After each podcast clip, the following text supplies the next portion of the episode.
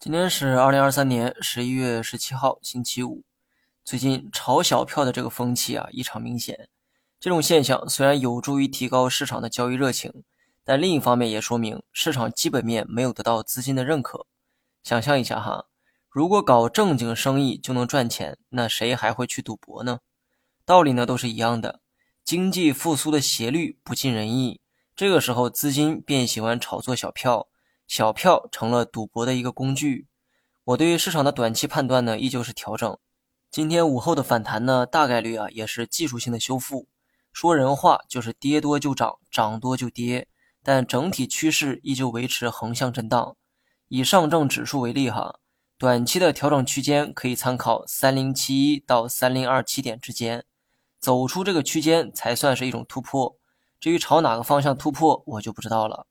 目前来讲，还需要政策多发力才行。如果短期给政策，那么更倾向于向上突破；如果没有政策，那么人们更愿意相信“恒久必跌”这句话。今天午后的反弹呢，可以理解为区间底部反弹。如果反弹来到区间的顶部，那不排除届时啊有向下回调的可能。没有政策刺激之前，你就按照这个思路啊去预期；有政策的话，根据政策再进行适当的调整。我目前呢还是八点四成仓持有，没有任何的变动，持仓比例啊也没有任何的变化。好了，以上全部内容，下期同一时间再见。